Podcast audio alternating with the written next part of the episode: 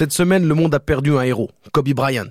Cultivé, bilingue italien et sûrement l'homme le plus élégant sur un terrain de basket. Et peu de gens le savent, mais il a même voulu devenir rappeur. C'est l'histoire du jour. C'est pour toi, c'est pour la culture. Retour le 15 septembre 1998, pendant que la France écoute encore du Gloria Gaynor en balle.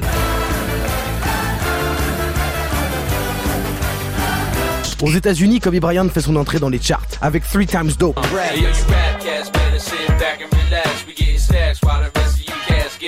En duo avec une autre méga star du basket, Shaquille O'Neal. C'était un des singles des quatrièmes albums du Shaq. Respect, pas trop respecté par le public par contre. En 98, faut dire qu'au States, il y avait un petit peu de concurrence, genre un certain Jay-Z.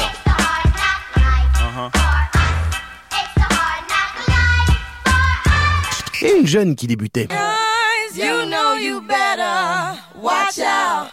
Mais pas grave, Kobe est encore un jeune loup arrogant de 19 ans.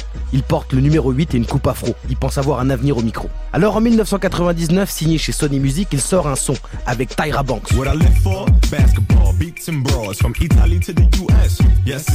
Un son qui explique qu'il est en gros le plus grand basketteur que la Terre ait jamais porté. Il est tellement hypé par le mic que la même année, il sort un remix de Say My Name.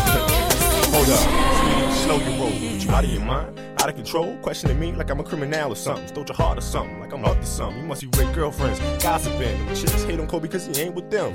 Feel me now, listen how silly you sound, suspecting a voice in the background. Avec un couplet de lui-même qui a pas grand chose à foutre là. Mais ça ne prend pas. En fait, le rap, c'est un des seuls trucs que Kobe Bryant a raté. Comme beaucoup de basketteurs. Vas-y, balance-toi de gauche à droite, j'ai le swing qui fait mal. Efface-toi de la piste, t'es pas prêt à faire bouger tes. T'inquiète pas, on t'en veut pas, Tony Parker. Pour le reste, Kobe, il a tout gagné. Champion olympique, champion NBA, le mec a même gagné un Oscar. Et dans la culture comme sur le parquet, Kobe est juste derrière Jordan, dans les basketteurs les plus cités dans les textes de rap.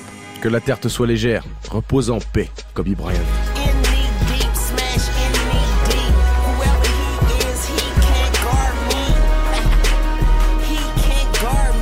So there you have it. The overwhelming answer was Kobe Bryant. Bryant.